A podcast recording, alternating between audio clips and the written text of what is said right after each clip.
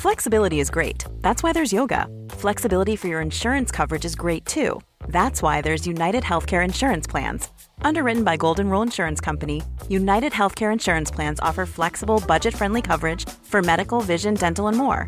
One of these plans may be right for you if you're, say, between jobs, coming off your parents' plan, turning a side hustle into a full hustle, or even missed open enrollment. Want more flexibility? Find out more about United Healthcare Insurance Plans at uh1.com. Quality sleep is essential for boosting energy, recovery, and well being. So, take your sleep to the next level with Sleep Number. With a Sleep Number smart bed, you can individualize your comfort level and enjoy a better sleep night after night. JD Power ranks Sleep Number number 1 in customer satisfaction with mattresses purchased in-store. And now the Queen Sleep Number C4 smart bed is only $1,599, a saving of $300 only for a limited time. For JD Power 2023 award information, visit jdpower.com/awards. Only at Sleep Number stores or sleepnumber.com.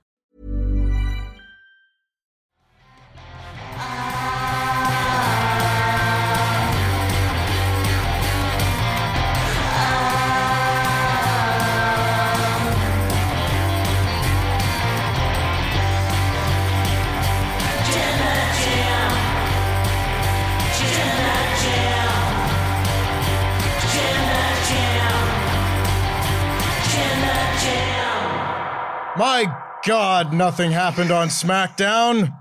Great way to start a podcast, of course. I am your host, Tempest, and you're sitting in my chair, Luke Owen. Oh, I'm sitting in my chair. It is, there is a hierarchy of chairs we've decided I at this have place. to sit in this chair. If, if I don't sit in this chair, the room doesn't look the same. Yes, but now I have to. My vision is slightly askew as I'm leading this SmackDown podcast here on the Wrestle Talk podcast channel. Make sure that you give this video a thumbs up, subscribe if you haven't already, and we are going to get through this SummerSlam Go Home show, even if it didn't feel like one. No, we were saying before we came in that like the two big things, big things on this show, which would be like, you know, the Street Profits attacking the tag match and, you know, celebrating with Bobby Lashley on the ramp and Shotzi uh, attacking Bayley and IYO Sky aren't things to promote SummerSlam. Those are things to promote like, you know, upcoming storylines, which is fine, but that's also that only kind of works if you're also promoting SummerSlam at the same time. Like, Yeah. there was no big angle to he like I don't I know it doesn't need heating up, but to like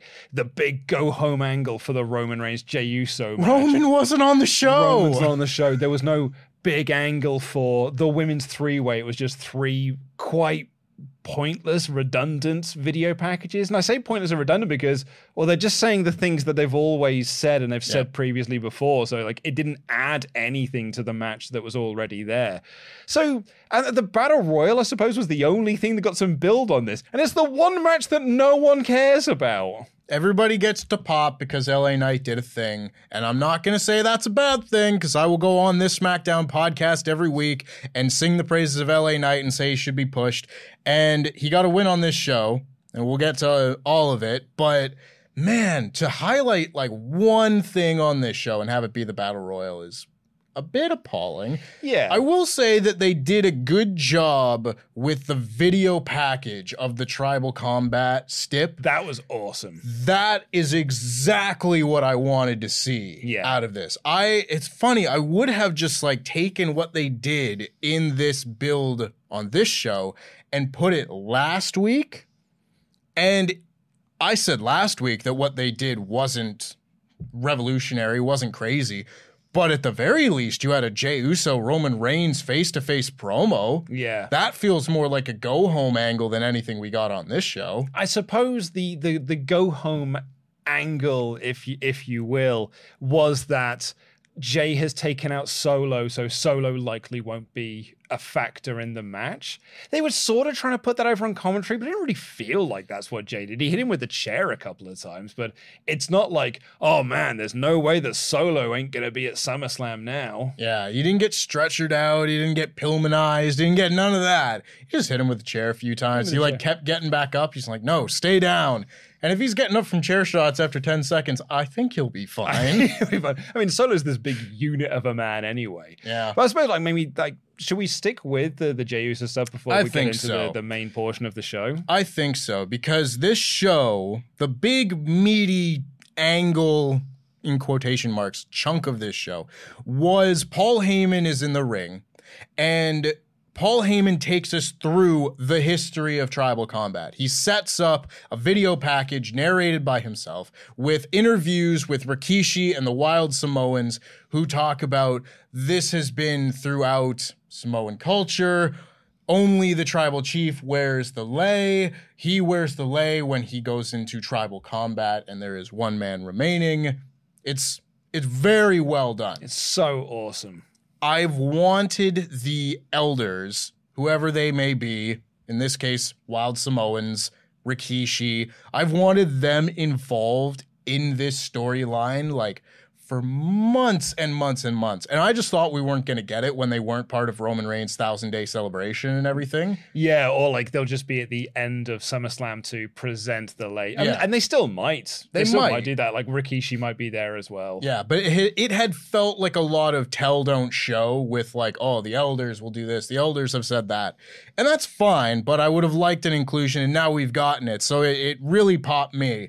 And then we go back to the ring after we've wrapped up this very nice video package. And you have Paul Heyman saying that what happened to Jimmy Uso was not the fault of Roman Reigns. It was the fault of Jey Uso because of everything that has happened. But what at SummerSlam happens to Jey Uso is going to be the blame of Roman Reigns. He says he he doesn't say it's not a prediction, it's a spoiler because he's like, I'm not even going to say that. Roman Reigns is just going to kill this fellow. So for all the people keeping track of all the times Paul has said it's not a prediction, it's a spoiler, and does that mean it's a guarantee he's going to win? And if he doesn't say it, then they're going to lose. That whole thing. I don't know if people still care about that. It's been a while, but it's been a while. but that's where he gets cut off by Jey Uso, who comes down to the ring. And he says that he's gonna go and he's gonna hit Roma with sticks and chairs and he's gonna he's gonna put him the head of the table through a table and Yeah, he likes tables so much. I'll put him through one. so all the people pop for that because everybody likes to chant, "We want tables." And he gets then interrupted by Solo Sikoa, who of course comes down, doesn't say anything, he doesn't speak. He comes down, and Jay tells him, "Solo, you are my brother, and therefore I will always forgive you." But you're being manipulated by Roman and by Heyman the same way that I was. And Paul Heyman starts to say, You really expect Solo to believe this? And Solo just kind of like looks at him and stops him in his tracks. He's like, Oh, oh dear. Getting the idea that maybe Solo is starting to think for himself. We've seen that the last few weeks where Solo seems to be really interested in Roman Reigns' lei and and that sort. And Paul kind of turns Solo away and says, like, come here. Let, us have a let's have a little one-to-one. Let's have a little chat here. And as they're doing this solo gets super kicked by jay. So that was the segment in the middle here to set up the main event which came later. That was jey uso versus solo sikoa any thoughts in general on the promo segment? I mean, it was good. It's, it's the usual kind of good stuff you get out of Heyman and Jay, and like uh, Solo is a great presence. Um, for not saying anything, I think he's all, like the moment when you know he just gives Paul that look to be like, "Don't talk for me." Mm-hmm. I thought it was really, and you know, and Paul then trying to drag him away from the conversation to be like, "Look, look we'll, we'll talk about this one on one," trying to manipulate him. I thought that, all that stuff's pretty good. It's it's ground we've trodden before, but it is also just planting those seeds for you know the the next chapter of this storyline. Presumably, when Roman retains tonight, Yeah. what comes next? Like I gave my you know some theories on the uh, the SummerSlam prediction uh, podcast we did a couple of days ago. Maybe they'll do a triple threat it, uh, payback, or even a fatal four way. You know, you do both Uso, Solo, and Roman uh, for the title. But I think we are. I don't think Jay's winning tonight. No, because I I, feel like we are setting up Roman versus Solo in a one-on-one match, and that's kind of what this is for. Like this is head. It, so in that way, it's a, a good segment in promoting SummerSlam, but also giving you a tease of here's another match that's going to come afterwards. Yeah, it kind of reminds me of when we had that year of Roman Reigns and Brock Lesnar after SummerSlam 21, where every time Paul Heyman would cut a promo, it would be like, it's not bad because Paul Heyman can't cut a bad promo. Anytime he opens his mouth, he delivers just an excellent soliloquy, but it does feel like we are hearing the same things. And it felt a little bit like that in this one, where Yeah. he talked about, you know, uh, it's on you, Jay. It's not Roman. It's you. You're to blame for all this. It felt a little bit samey, like we've heard it before. even like a tease of solo, you know, turning around. We have Yeah. trodden that path as well. Like it's good to keep that plate spinning, but I actually think a more effective segment would have just been the video package. Yeah. and then you had the the like because they at the start of the show they kind of cut to backstage and there's Solo like looking stoically and there was Jay like walking backstage trying to hype himself up. For me, I thought those were actually more effective in hyping the main event of Jay versus Solo than this segment was. So you could have just had those two things: the video package to explain tribal combat, and then the main event. And I think I, I don't think this segment achieved much outside of things we've already achieved. Yeah, I, I agree. And it is a shame that this was kind of the big segment to set up SummerSlam, which uh, is a really big show. Don't get me wrong, but. Uh, I only, well, I shouldn't say I only watched SmackDown. I watched every show last week, but having watched SmackDown a lot this year, it does feel like we haven't quite made the Roman and Jay match as big as it could have been. This doesn't feel as big as the tag match. No, At la- like for for Money in the Bank. for as much story as has been part of this bloodline deal between Roman and Jay, especially, like I was expecting a lot more character I- to be I'm- involved. I'm glad you said this because I started to think it was me. Mm-hmm. I was I was watching this episode of SmackDown this morning, and I just thought to myself, I was like, why am I not as excited for this? And I was like, it has to be me because this is like the biggest thing in WWE right now. It's probably the biggest storyline in wrestling and has been for some time. But I'm not feeling it. I was like, it must be me. I must be like maybe I haven't had enough coffee. Maybe I was just like I didn't get enough sleep last night. I'm just not quite feeling it. So I'm glad that I, I'm not alone in going into this. It's not like I'm not excited. 'cause I think that'll be a great match. once the bell rings, it'll be the most incredible drama because it always is. Yeah. But I went into like the Civil War match at Money in the Bank hyped beyond all belief Yeah. before the bell rang. I don't feel that same level of hype as I did for that or for the Sami match or the Cody match or you know I, or the um even like Kevin and Sami versus uh, Roman and Solo. Mm-hmm. I just feel I don't know, I feel like this one feels like it's the most I've been like this will be good, but I'm not like God, I can't wait for this. You know what I think it is? I don't think anyone thinks Jay can win. Which I and find all those other matches were all like, so. but maybe. and I th- and I find that surprising as well because I really thought that people might be more on Jay. This will be the moment that Jay wins, but it's it's almost since they announced Payback. Mm-hmm. That's been where I was like, oh well, that's the title. That's the show that he won the belt. He probably ain't winning it at SummerSlam. Right. I was like, I don't know if that was the moment, but I really thought it would be more of a divided. Could it be Roman? Could it be Jay? But no, I was like, I was going through the comments on the predictions video, and everyone's like, "That's Roman." Yeah. And you like we you're going through your Wrestle League predictions. You're like, "Yeah, it's Roman." Yeah. It, it ain't no one else but Roman winning this match. It's really wild to me, and I don't want to just harp on this one in particular thing because I feel like we talk about it every single week. But this to me is so much of a bigger match without the title. Because if this was just tribal combat to be the head of the table, I would think Jay would have a really good shot at winning That's a good and progressing the story. But because he's still got this albatross of a title around his neck, it's just, well, he's going to hold on to this title until WrestleMania, probably, and therefore can't lose the big title match. And maybe I'll be shocked. And if I am, I will jump six feet out of my chair, but it won't build the excitement leading into the match for me. yeah, I, I agree with that. Like it's, I'm I'm looking forward to the match because it's a Roman Reigns match. Yeah. but I'm not stoked for the match because of the story going into it. Uh, if that makes any sense. Yeah. But I, I still think this will be. I think, we- and I wonder if actually that's why I'm not. I don't feel as hyped as I am for SummerSlam this year because, like that, I'm not. I'm not stoked for going into it. I'm so tired of Cody and Brock. Uh, I saw Seth and Finn at the last pay per view. The triple threat. I don't think the build has been very good at all. Should be a great match. Should be, oh, it'll be, but that's the thing as well. Like, you know, Seth and Finn, I think they'll have a good match. Yep. Cody and Brock, they've had two good matches before. They'll have a good match. The triple threat, I'd Asuka, Charlotte, and Belair. I would be amazed if they managed to have a bad match Mm-hmm. because, like, those three, that it'll be great. I'm just not like frothing at the mouth Yeah. for SummerSlam. it's it's wild and it is kind of funny because I think there was a well again I think people thought Roman was going to lose but you look at something like WrestleMania and a lot of the matches that were on that card especially like the women's matches like Rhea and Charlotte mm-hmm. and stuff and it had horrible builds but hopefully people will look past that and only remember the great matches Sasha Bianca. yeah, I think that is exactly what we could be looking at with this SummerSlam. like Totally, coming yeah. out of it, this could be like pay per view of the year, the big show WWE has been building to all year, and maybe people will just forget that the build was eh, yeah. or as our thumbnail says, meh. Meh.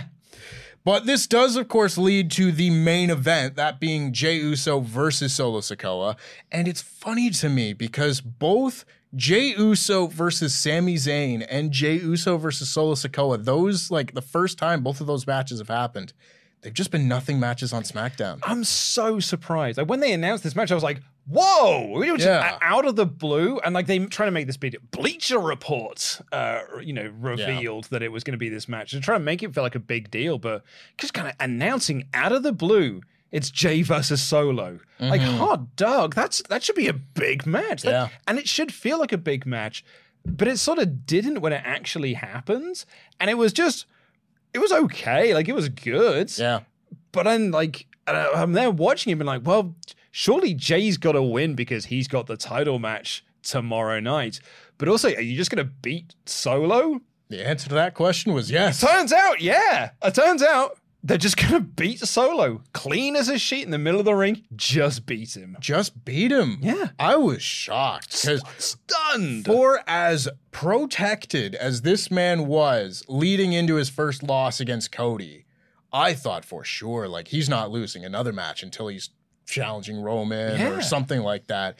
And it's just now he just kind of is he's still the enforcer, he's still a, you know, a brick house, but he does just kind of lose matches now. got pinned in the tag match at uh, um, uh, Crown Jewel, which makes sense Night of because Champions, not Night of. Champions. Even you're right, because you can, you're not pinning Roman there, so like that's why Yeah. Solo was there to take the pin. But then uh, for a guy that you've been doing this great job of protecting, all of a sudden you're then putting him in a position where it's like, well, we've got to put him there to take the pin. Yeah. So okay, so all that job, all that work we did in protecting him, just for those.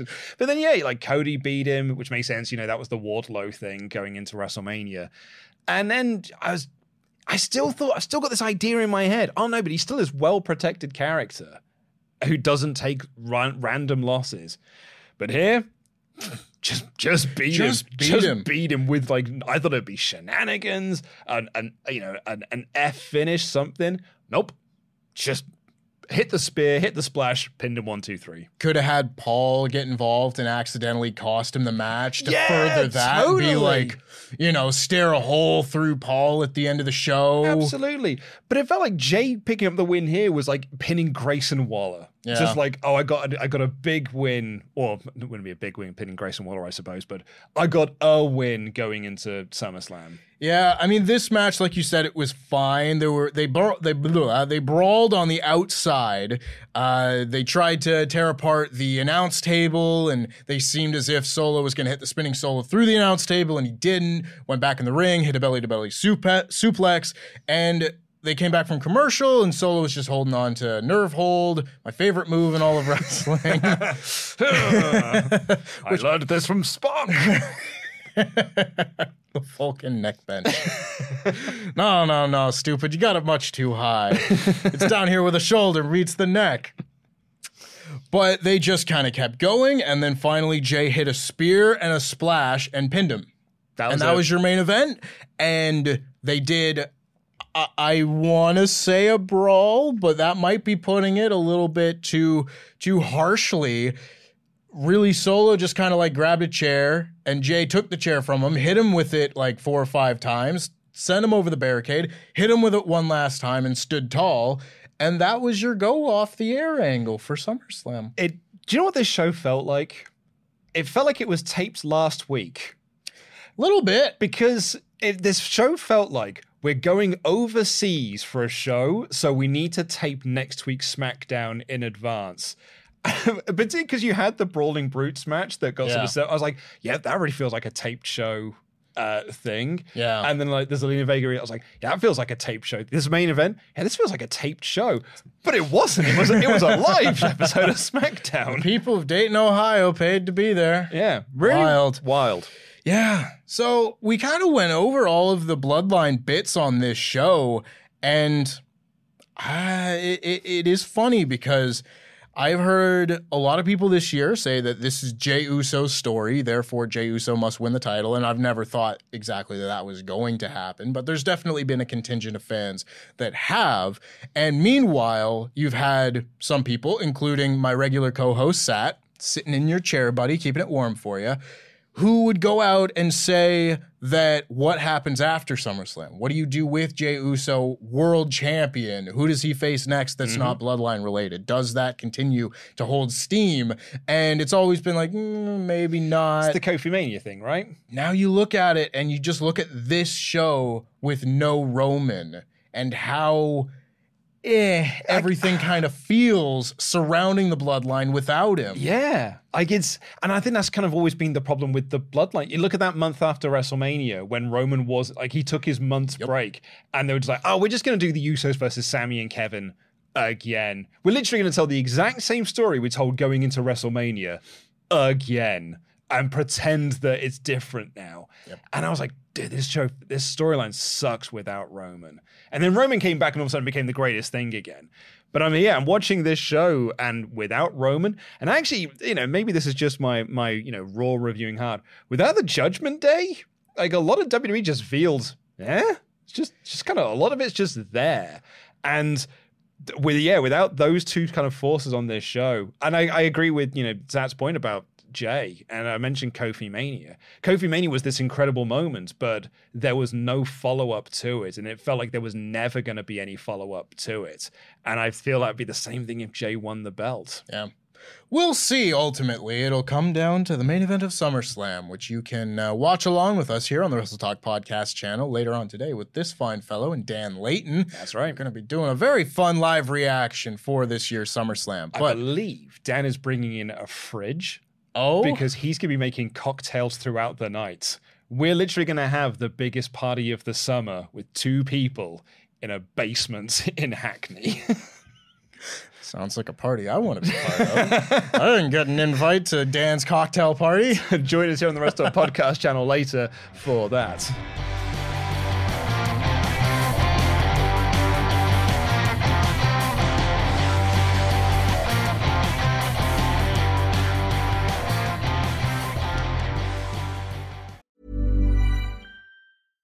Cool fact a crocodile can't stick out its tongue. Also, you can get health insurance for a month or just under a year in some states. United Healthcare short term insurance plans, underwritten by Golden Rule Insurance Company, offer flexible, budget friendly coverage for you. Learn more at uh1.com. Quality sleep is essential for boosting energy, recovery, and well being. So, take your sleep to the next level with Sleep Number. With a Sleep Number smart bed, you can individualize your comfort level and enjoy a better sleep night after night. JD Power ranks Sleep Number number 1 in customer satisfaction with mattresses purchased in-store. And now the Queen Sleep Number C4 smart bed is only $1,599, a saving of $300 only for a limited time. For JD Power 2023 award information, visit jdpower.com/awards. Only at Sleep Number stores or sleepnumber.com. As a person with a very deep voice, I'm hired all the time for advertising campaigns. But a deep voice doesn't sell B2B,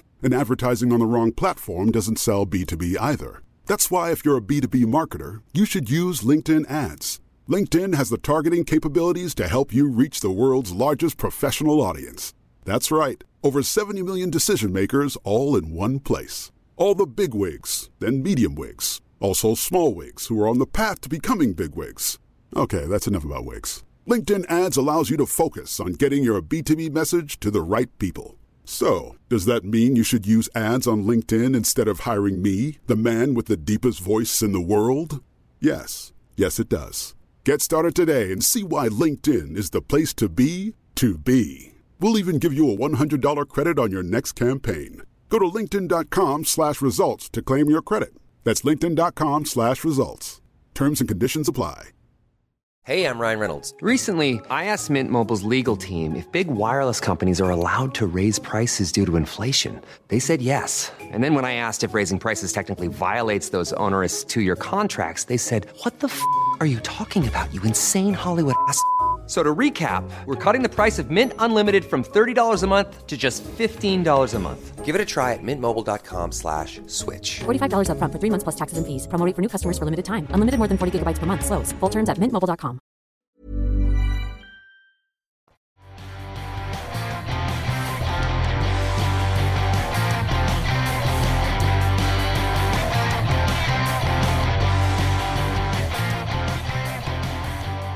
Yeah, we're going to get into the rest of our SmackDown review here. Make sure, of course, again, that you like this video. Subscribe to the Wrestle Talk podcast channel if you haven't already. Ring that bell if you haven't to stay notified. Let us know what you thought of the Bloodline go home angles in the comments down below. In the meantime, however, we started this show with LA Knight, so it is a very good thing that they started off this show with a bang mm-hmm. because I don't think it got much more heated than this because he comes out and he cuts a promo.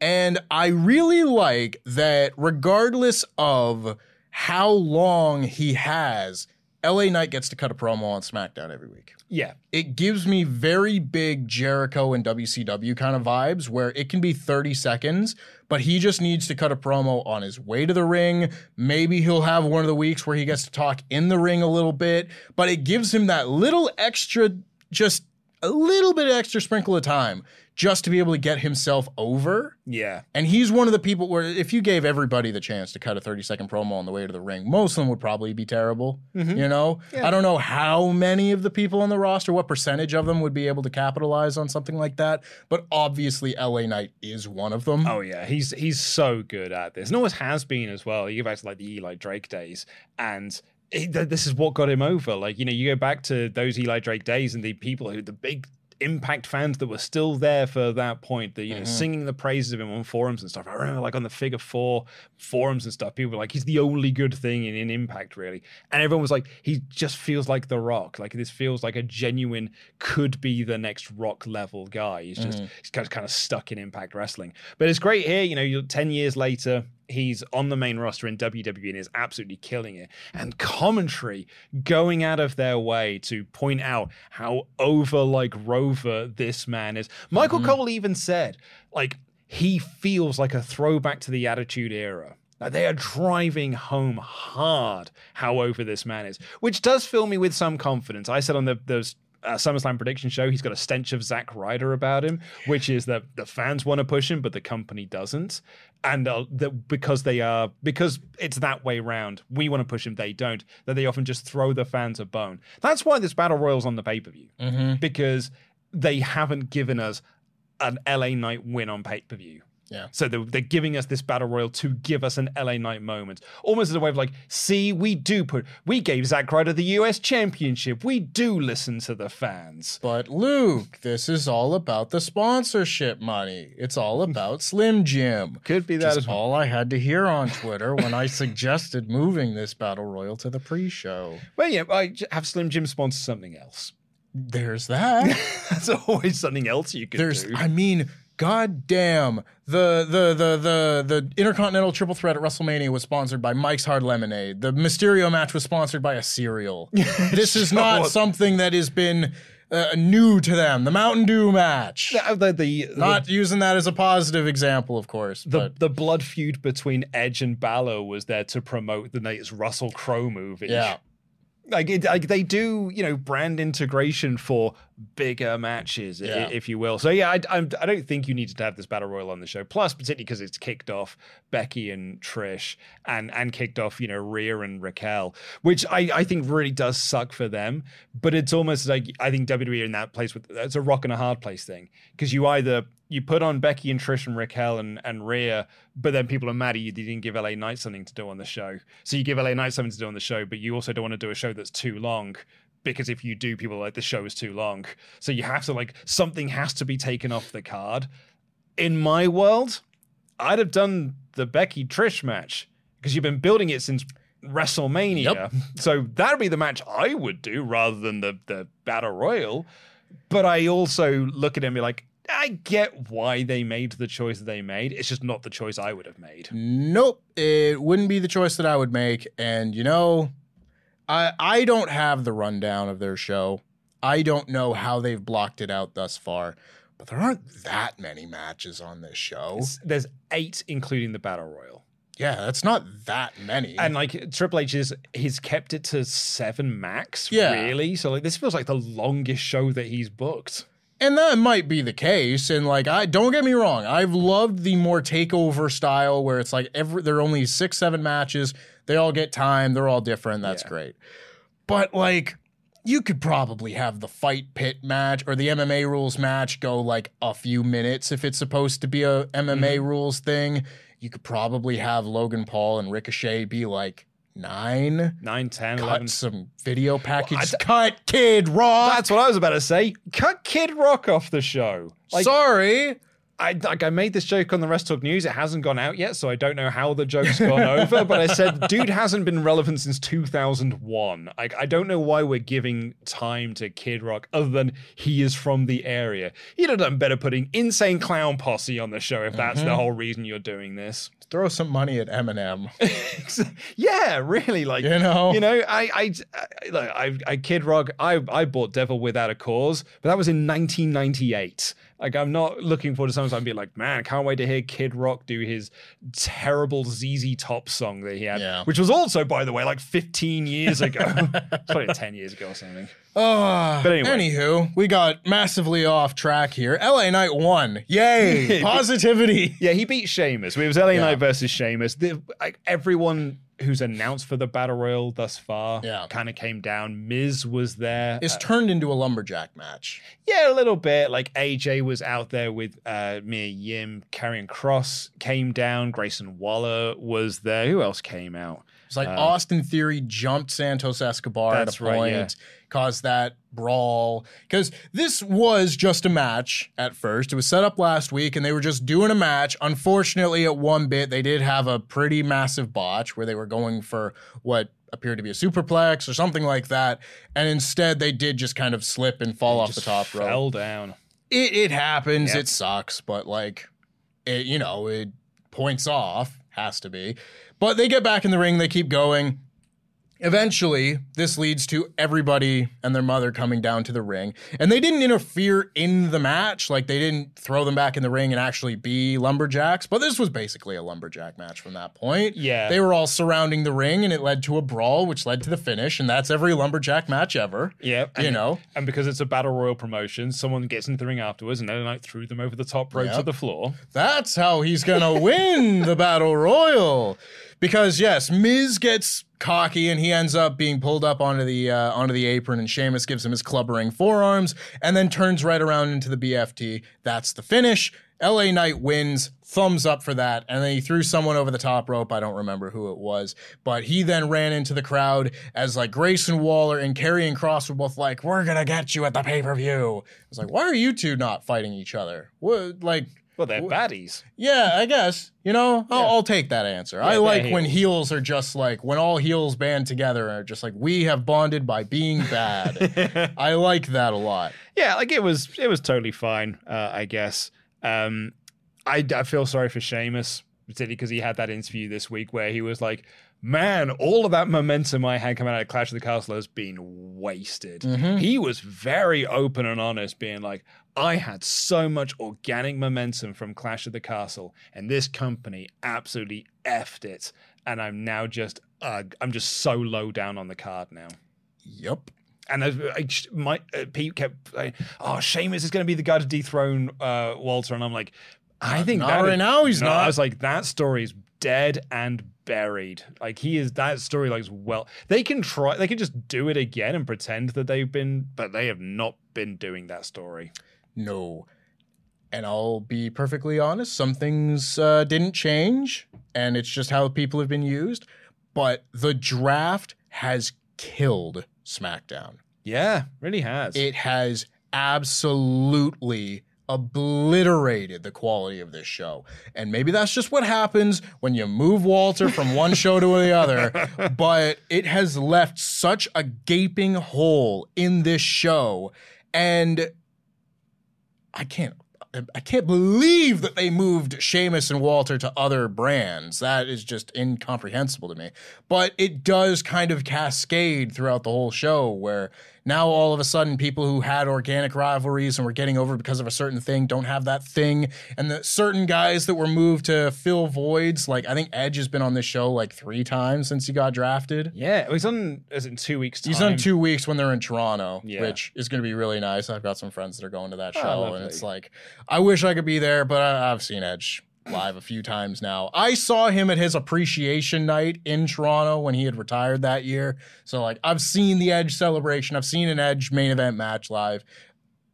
I'm I'm satisfied Yeah, uh, for sure. But Eh, there's not a lot on this show, unfortunately, because backstage we then had the Brawling Brutes and the OC are yelling at each other because they were amongst those scuffling in the brawl. And Adam Pearce says to go settle it in the ring. And Sheamus and AJ Styles kind of have a tense stare down. And I was like, ooh, that's fun. Hmm. Haven't seen that before. that's a fun feud. Why is AJ Styles feuding with Karrion Kross still? When he well- could be doing this. Well, I, I, assu- assuming that know. ends next week. I mean, God, I thought I it hope. ended like two weeks ago. I but- thought it ended like two months ago. and yet they're still going. But this then led to the match, which was the Brawling Brutes and the OC, a match that uh, didn't get much of a reaction, unfortunately. It was fine. Luke Gallows hit a uh, fall away slam, so instantly five stars from me, my favorite move in all of wrestling. And then abruptly, this match ended with a DQ as the Street Profits ran in and attacked both teams. And they were wearing suits or dress clothes, and they beat both teams up, and they left, and they were kind of mean and snarling and that sort. And they hugged Bobby Lashley up on the stage. And this is the first time we've seen this trio in action, mm-hmm. other than just being shown, you know, showing Angelo Dawkins how to dress backstage and segments like that. So this is very exciting. Yeah, I like this trio a lot. Street Profits haven't done a thing since they moved to SmackDown. Bobby Lashley hasn't done a thing since he moved to SmackDown. All three of these guys are fantastic, and I want to see them do more. And now, hopefully, we'll have some sort of direction for all three of them. Be curious to see as well whether they're presented as baby faces or heels because they were kind of presented as heels in this uh, segment. But when Bobby Lashley came out, it felt like one of the most the biggest baby face on the show. The crowd erupted into Yeah. Bobby chants. people were really hyped to see the Street Profits, and maybe that's because we haven't seen them in a while. Maybe it's just because like they didn't really care to cheer either of the other two teams, and thus like a, a star team showed up. Maybe they're just really digging this Bobby Lashley pairing. Either way, I think it's a really good start to whatever they're doing here. This is also uh, Carl Anderson's second match in two weeks. He must be furious. I didn't get, I didn't get paid to work around here. I'm not coming to TV. This was the uh, next up. We had the first of the three short vignettes from the uh, the women's triple threat participants. This first one was Charlotte Flair. She sat on a yacht. She's on a boat. She's on a boat and she says that she's the queen and she's going to win the title and be a 15 time champion. It's every Charlotte Yeah, yeah. promo you've ever heard in your life. Only this time, it was on a boat. It was on a boat. She's on a boat. a gold boat. a gold boat. This was then when we had the uh, Paul Heyman and Solo Sikoa and Jey Uso thing that we talked about earlier. And then we had Austin Theory backstage saying that he was going to dedicate his match with Santos Escobar to Rey Mysterio. Because look, look, Santos, look what you did to your mentor. Because Rey Mysterio suffered whiplash last week, I believe is what they said on commentary. This then led to a entirely heatless match between Austin Theory and Cameron Grimes. I, I, my first notes I wrote down was uh, Kayla interviews Austin Theory. I forgot he was the US champ. And then Austin Theory took on Cameron Grimes. Like, I also forgot that Cameron Grimes was on the main roster. Yeah, it's sure easy to forget that right now. I do not believe what they have done to my boy.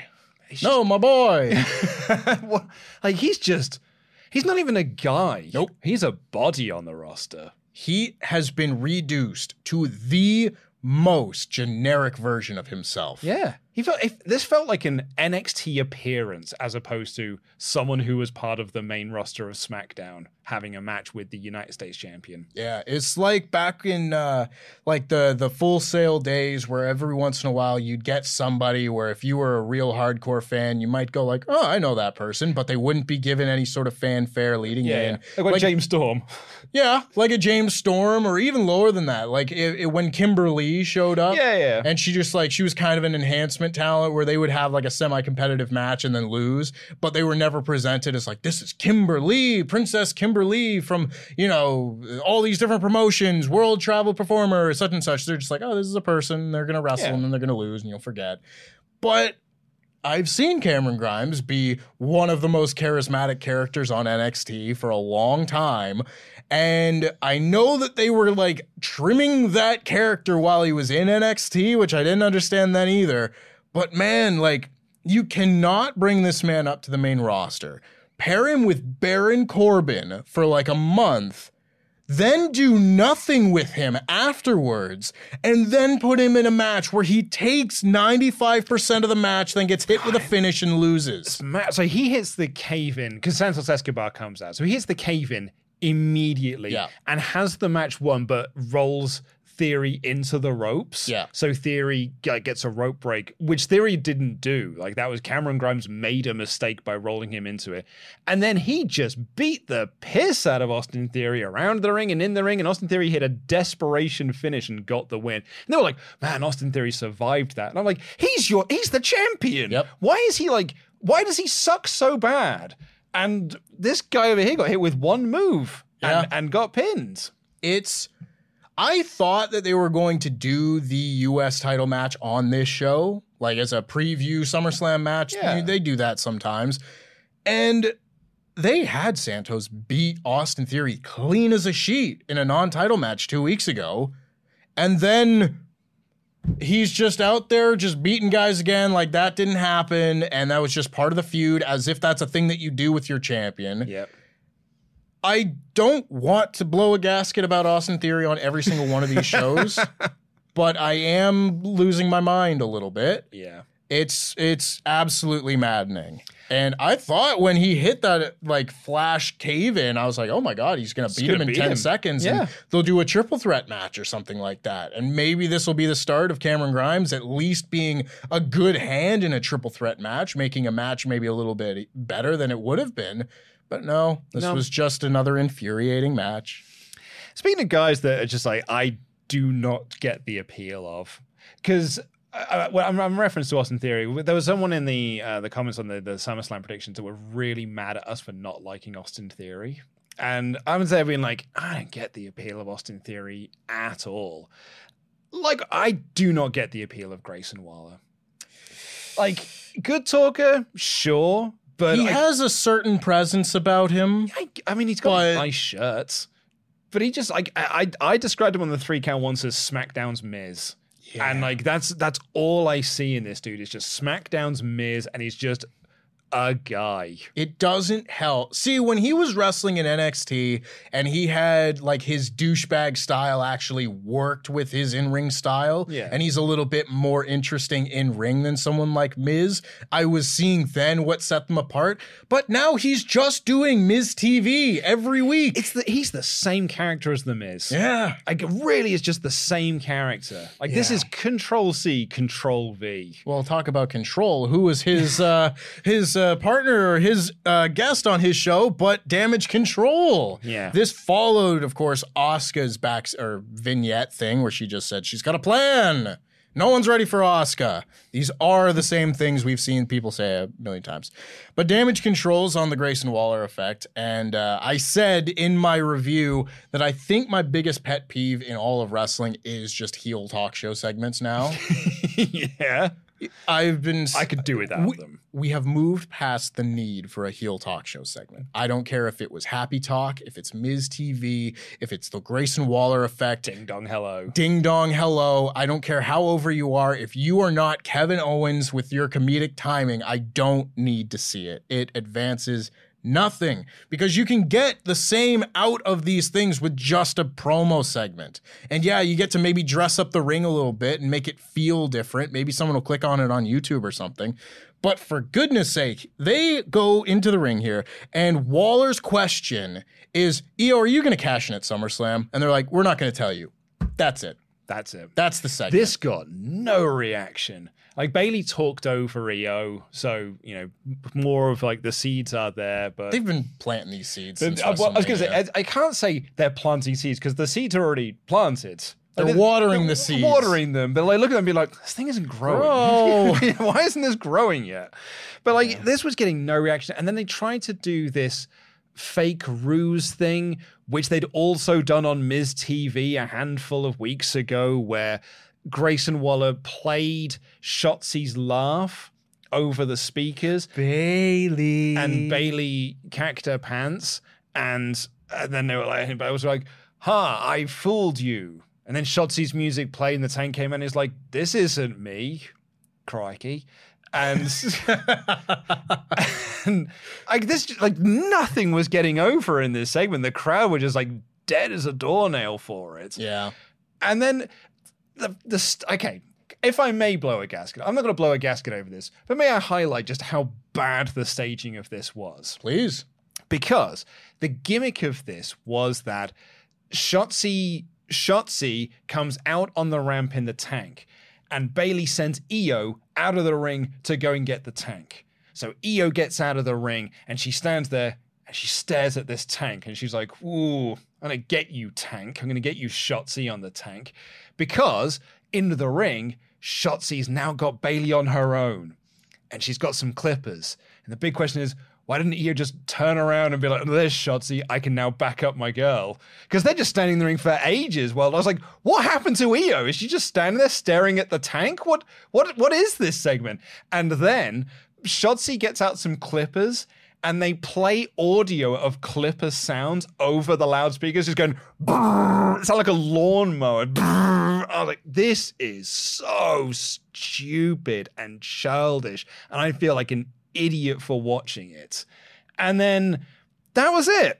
And then it turns out it was Vega in the tank, and then Vega beats IYO Sky. And why does Vega beat IYO Sky? I'll tell you why. Because IYO Sky's got the briefcase, and it doesn't matter apparently. Because you just uh-huh. beat the person who's got the briefcase. Because they're doing it to Damian Priest as well. Priest is getting pinned left, right, and center, and he was doing it in the lead up to Money in the Bank. Because the argument is, well, he's going to win Money in the Bank. It doesn't matter if we beat him beforehand. Now he's got the briefcase. Doesn't matter if we beat him. He's got the briefcase. Same thing with Sky. Just beat her and beat her and beat her. Doesn't matter. She's got the briefcase. She'll cash in and win the title, and all of it's forgotten. And wins and losses don't matter.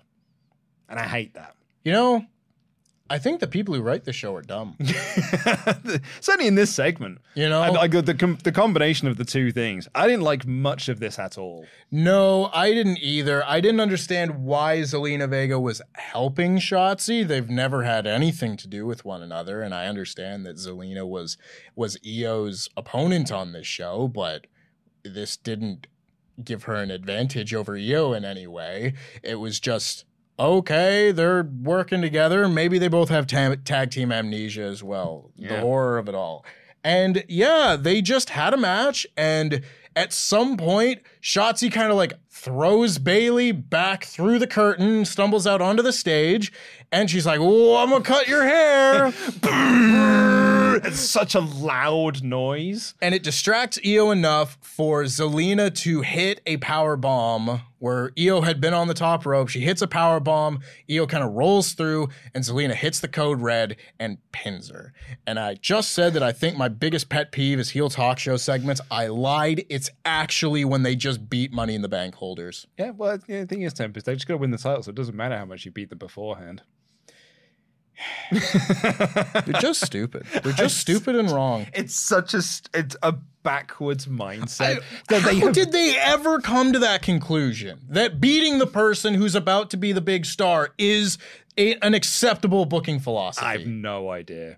Remember that Road Dog interview where he was talking about wins and losses don't matter and then talked himself into saying that wins and losses do matter? Yep, I sure do. it's so funny because that is the WWE mindset. They've convinced themselves that Yeah. wins and losses don't matter, but in explaining it, explain how wins and losses do matter. All of their brains have melted. Oh yeah, it's been know? boiled. Like uh, Triple H, for all the good that Triple H has done, he is still WWE Triple H, who has had all of the bad habits of WWE boiled within his brain, and just people, and like they just convince themselves that this makes sense, and we're right, and the fans are wrong. And it doesn't matter what we think. You just beat the person who's got the briefcase. Doesn't matter they're gonna- because they're going to win the title, and no one will remember. Yeah. What we need to do is someone needs to like grab Triple H and tie him to a chair like clockwork orange style with his eyeballs like his eyelids taped open and just sit him there and make him watch on loop like 86 Crockett over and over and over again until he's been lobotomized and removed all of the bad booking uh, habits that he's developed over here in E. WWE. Yeah, it's bad. You pick up a lot of bad habits, I guess. If you've been in the company for you know the thirty odd years that he's been, Yeah. there, you got to pick up some bad habits along the way because he did this in NXT as well. Yeah. like it's, it, the, the bad habits were in NXT. For all the good in NXT, there was also a lot of main roster bad in there. There sure was. And it may sound like we hated this show, and maybe I did, turns out. Um, I didn't hate it watching it, but afterwards, uh, when you start with the Battle Royal thing and you're like, that was a really fun start to the show, and then you realize, no, that was the peak. Yeah, Then it's like, mm, mm, maybe not. Because, yeah, the only other thing on this show is Bianca tells us that she's going to remind us all who she is at SummerSlam. She's going to win. She doesn't care if it's a triple threat. She's going to win the title back. yeah. So it's kind of just a nothing show. Yeah. And I I sung the praises of Triple H on Raw when I was like, oh, the go home shows is not the best weapon in a Triple H booking arsenal. Like he just doesn't do go home shows. But Monday's Raw genuinely felt like a go home show. This felt like we are trying to build stuff for SummerSlam. Nope, this episode did not feel like it was building towards the second biggest show of the year. No. This just felt like uh I, I said earlier, a taped episode of SmackDown because they're going overseas for a tour Yeah. this was a, a nothing happening episode of SmackDown. It sure was, and it is a shame. It is a damn shame because uh, I would like to be as excited as possible for uh, this here episode of uh, episode of SummerSlam. Sure, this edition of SummerSlam. but um, I'm sure it'll be a good show. I'm looking forward to matches. Walter and Drew McIntyre are gonna have a five star match probably. It'll be awesome. It'll be incredible. That's the match I'm looking forward to. That's the match I'm super stoked for because that match is going to hump. Yeah. There's a lot to look forward to, but my God, if this SmackDown did not remind you of that. That's pretty much it, though. So, we do not currently have any podcast shoutouts. Those will be returning next week. So, stay tuned if you have paid for, uh, for lost my train of thought. If you have paid your $25 and above tier over on patreon.com forward slash WrestleTalk to get your own custom wrestling nickname read out on a show just like this, stay tuned next week as we will begin our August edition of all of our Patreon names. In the meantime, Luke, thank you so much for joining me on this here SmackDown. It's been a pleasure. Uh, I like doing podcasts with you a lot. I quite like doing podcasts with you. It's nice to not be the one blowing a gasket for a change on this show. it's fun, right? Yeah. Like I, I, I really enjoy doing a, a podcast with you, and it was fun to talk about SmackDown and stuff. So thank you very much for having me on the episode today. Well, thank you very much. I don't think we've ever done a SmackDown podcast We've before. not. No, you and I have done Raw. We've done AEW, but this is, our, I think, it's our first Smacker. Certainly in person. We might Yeah. have done them during the pandemic era, during Yeah. the Thunderdome era. back when no one had anything to do on a Saturday. Well, thank you very much for watching this edition of the SmackDown Review podcast. Make sure, of course, again, that you like this video if you haven't already. Subscribe to the WrestleTalk podcast channel. Help get us to 80,000 subscribers. And make sure that you get the big ol' ring the bell. Ring the bell so you can be notified later on today when our SummerSlam live reactions go live. The biggest cocktail party of the summer with Dan Layton and this man right here, Luco. And I've been Tempest, your host. And that was SmackDown. Jam that jam.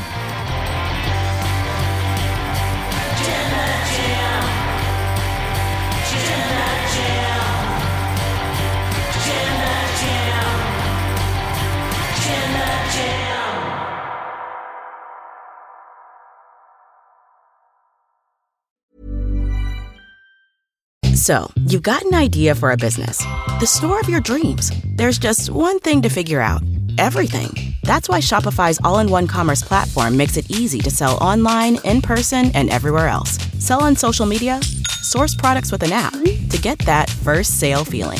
It's the only solution that gives you everything you need to sell everywhere you want. So when you're ready to bring your idea to life, power it up with Shopify. Sign up for a $1 per month trial period at shopify.com slash listen. Every fan knows the right player in the right position can be a game changer. Put LifeLock between your identity and identity thieves to monitor and alert you to threats you could miss. Plus, with a US-based restoration specialist on your team, you won't have to face drained accounts, fraudulent loans, or other losses from identity theft alone. All backed by the LifeLock Million Dollar Protection Package. Change the game on identity theft. Save up to 25% your first year at LifeLock.com slash aware.